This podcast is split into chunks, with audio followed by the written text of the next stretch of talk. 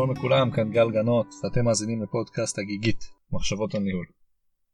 היום אני רוצה לדבר על משהו שיכול להיות שהוא נשמע די טריוויאלי, וזה מה התפקיד של העובדים שלנו. עכשיו אני מאוד מקווה שכל מנהל יכול uh, לשלוף uh, בכל רגע נתון מה התפקיד של האנשים שכפופים אליו. אני אגיד שבעיניי, בתפיסת עולמי, יש דרך פורמלית להסתכל על מה התפקיד של אלה שכפופים אליך, ואני רוצה לדבר על זה קצת כי אני חושב שזה משהו שיכול לעזור ביחסים שלנו למול העובדים, אה, גם באופן שגרתי וגם בכל מיני אירועי שיא כאלה כמו משובים ואירועים שבהם אתה שואל את השאלה האם העובד שלי עשה את מה שהוא היה צריך לעשות. זהו אז אני אתחיל להגיד בזה שבסופו של דבר הרי ברור לנו שאם יש לי עובד מסוים שהיום התחיל את התפקיד הוא עדיין לא כשיר לעשות את כל הדברים. נכון הוא ייכנס לאיזושהי תקופת חפיפה איזשהו onboarding שכזה שבו הוא ילמד ויתמודד עם הקשיים יכול להיות שזה יותר מסודר או פחות מסודר אבל באופן כללי הוא ילמד או היא תלמד ואז הוא יגיע לאיזושהי נקודה שאנחנו נגיד אוקיי הוא כשיר הוא בסדר. אני כבר שואל את עצמי האם קרה משהו פורמלי במעבר הזה בין הנקודה הראשונה לנקודה השנייה.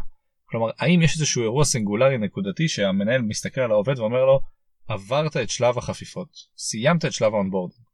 בנקודה הזאתי עוד יש אנשים שיכולים להסכים איתי לדעתי ויגיד לי כן האמת אצלנו זה דווקא מאוד ברור זאת אומרת מסתיים תקופת החפיפות נשלח מייל סיכום חפיפות ורק אז אנחנו יכולים להתחיל לדבר על מה המשימות האמיתיות.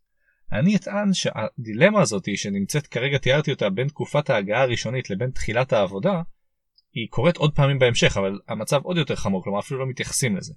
ואני נתתי קצת דוגמה כדי להסביר את הרעיון אני אצא עכשיו החוצה ואני אדבר רגע על התפיסה הפורמלית. אני טוען שכל תפקיד של אחד מהאנשים שמדווחים אליי צריך להיות מורכב מכמה רכיבים. רכיב בסיסי שזה בעצם מהרגע שהוא מוסמך ואז שהוא מתחיל להגיע לרמת אה, בשלות יותר גבוהה. הרכיב השני שזה העובד המנוסה הוותיק שיודע מה הוא עושה. והרכיב השלישי שזה כבר ה, מה שאני קורא לו יותר הרובד האסטרטגי. אוקיי? זאת אומרת זה לא מספיק לי שהעובד עושה את העבודה שלו בצורה טובה אני כבר מצפה ממנו ליותר דברים. ובעצם שלושת הרכיבים האלה בעיניי הם מה שמגדיר לי האם העובד הזה אני מסתכל עליו הוא נמצא כרגע בשלב הראשוני של הלמידה האם הוא בשלב שהוא כבר מנוסה או האם הוא בשלב שאני כבר מצפה ממנו לעשות דברים שהם מעבר למשימות הסטנדרטיות. אני אומר פה שזה מחולק לשלושה בעיניי זה יכול להיות מחולק להרבה יותר זה תלוי בעצם במקום העבודה אני אומר את זה כאן בצורה גנרית כי אני חושב שזה הדרך הכי נכונה וקלה להסביר את זה. בהנחה שעובד מגיע אליי עכשיו היום והוא מתחיל רק את החפיפות בעיניי קודם כל הוא כמעט ולא תורם לי חשוב להגיד את זה הוא בעיקר אני צריך להשקיע בו כדי שהוא ילמד וישתפר אבל יש איזושהי נקודה שבה הוא מגיע למה שאני קורא לו שלב הבסיס אוקיי או הרכיב הבסיסי של התפקיד שלו. בנקודה הזאת הוא יודע לבצע את המשימות ובשביל זה הבאתי אותו ואת המשימות הבסיסיות הוא יודע לעשות עדיף שהוא יעשה אותם כבר לבד ובעצם הוא מתחיל לתרום לי ולעזור לי לבצע את המשימות ש... שאותם רציתי שהוא יבצע ולכן גייסתי אותו. יש שלב מסוים בדרך כלל אחרי כמה חודשים יכול להיות אחרי שנה שנה וחצי שאני מסתכל על הבחור הזה ואני אומר אוקיי הוא כבר יודע לעשות את כל מה שרציתי.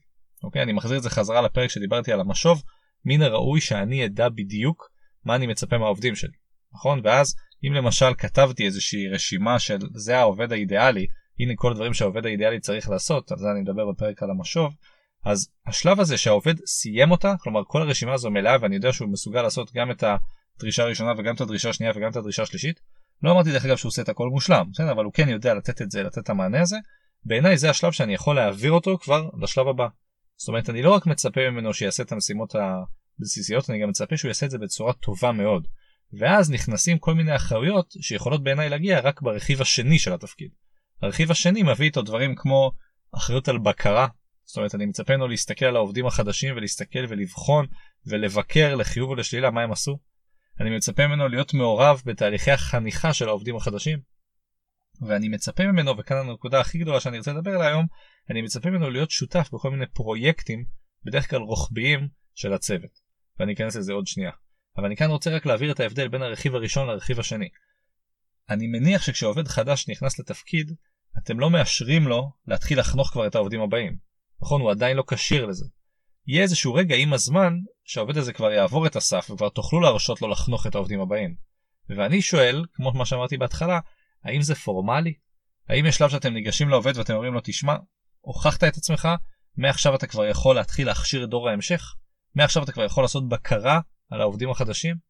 אז אני חושב שרוב האנשים לא עושים את זה, ופשוט מגיע איזה מישהו חדש, מסתכלים שמאלה, אומרים, טוב, זה הבחור הכי ותיק, בוא נתחיל לתת לו את האחריות הזאת שעד עכשיו היה למישהו אחר. אז אני אטען כאן, זה בעיניי המעבר מהרכיב הראשון לרכיב השני. יש את השלב הראשון שבו הוא עושה את משימות הבסיס, ויש את השלב השני שהוא כבר עושה את זה מספיק טוב שהוא יכול כבר לחנוך את הדור הבא. אני רק רוצה להגיד שגם יש בעיניי את השלבים הבאים, ולצורך העניין השלב הבא אחריו, השלב השלישי, זאת אומרת הרכיב השלישי בעיניי, זה כבר הרכיב שאני קורא לו הרכיב האסטרטגי.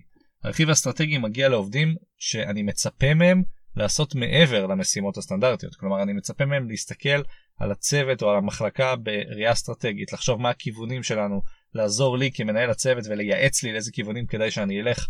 אני ממש מתייחס לעובדים האלה כעובדים שהם שותפים אה, ברמה מאוד גבוהה לניהול של הצוות. אני סומך עליהם ברמה כזו שיעזרו לי בחשיבה האסטרטגית לאיפה אנחנו הולכים, מה אנחנו עושים, מה הייעוד שלנו, מה החזון שלנו.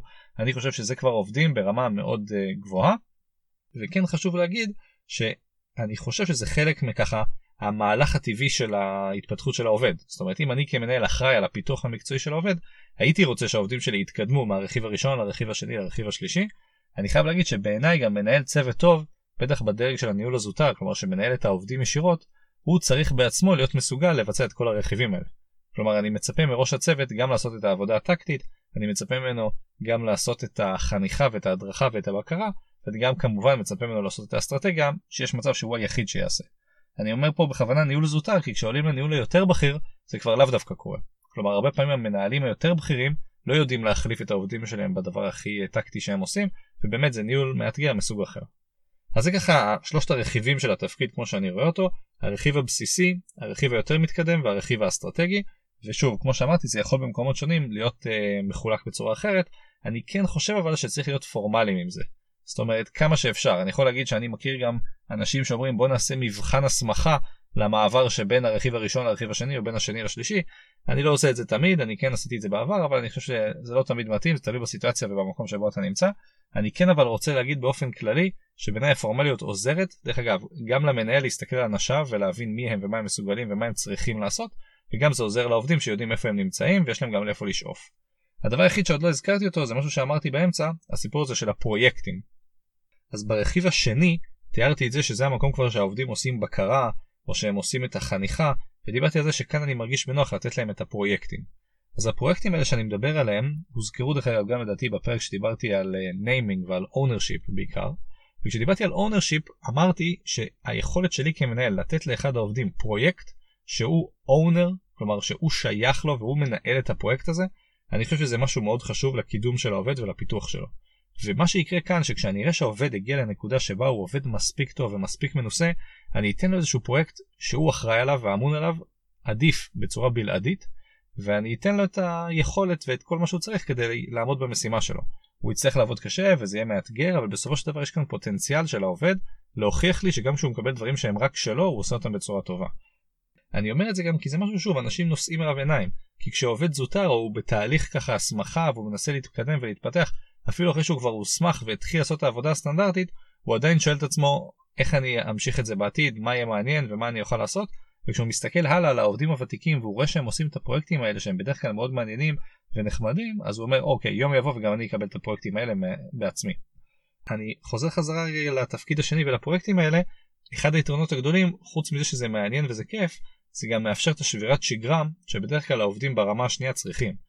כי עד שכבר הצלחת להגיע לרמה השנייה הזאתי, עשית כברת דרך מאוד גדולה שבעיקר התעסקת בטקטיקה וביומיום ובמשימות השוטפות הרגילות, אז השבירת שגרה הזאת מאפשרת לך להשקיע חלק מהזמן שלך גם בדברים שהם שוברי שגרה ודברים יותר מעניינים, ואז יש פה בעיניי ווין ווין, כלומר גם אני מצליח לתת לעובד משימות שיעזרו לי ויקדמו את הצוות, אבל גם הוא נהנה מזה ואני מייצר לו את שבירת השגרה שלדעתי הוא צריך. זהו, אם אני אסכם את מה שדיברתי עד עכשיו, אז קודם כל דיברתי על זה שאני טוען שכדאי להיות פורמלי במעבר של האחריות הזאת של העובדים לאורך הזמן.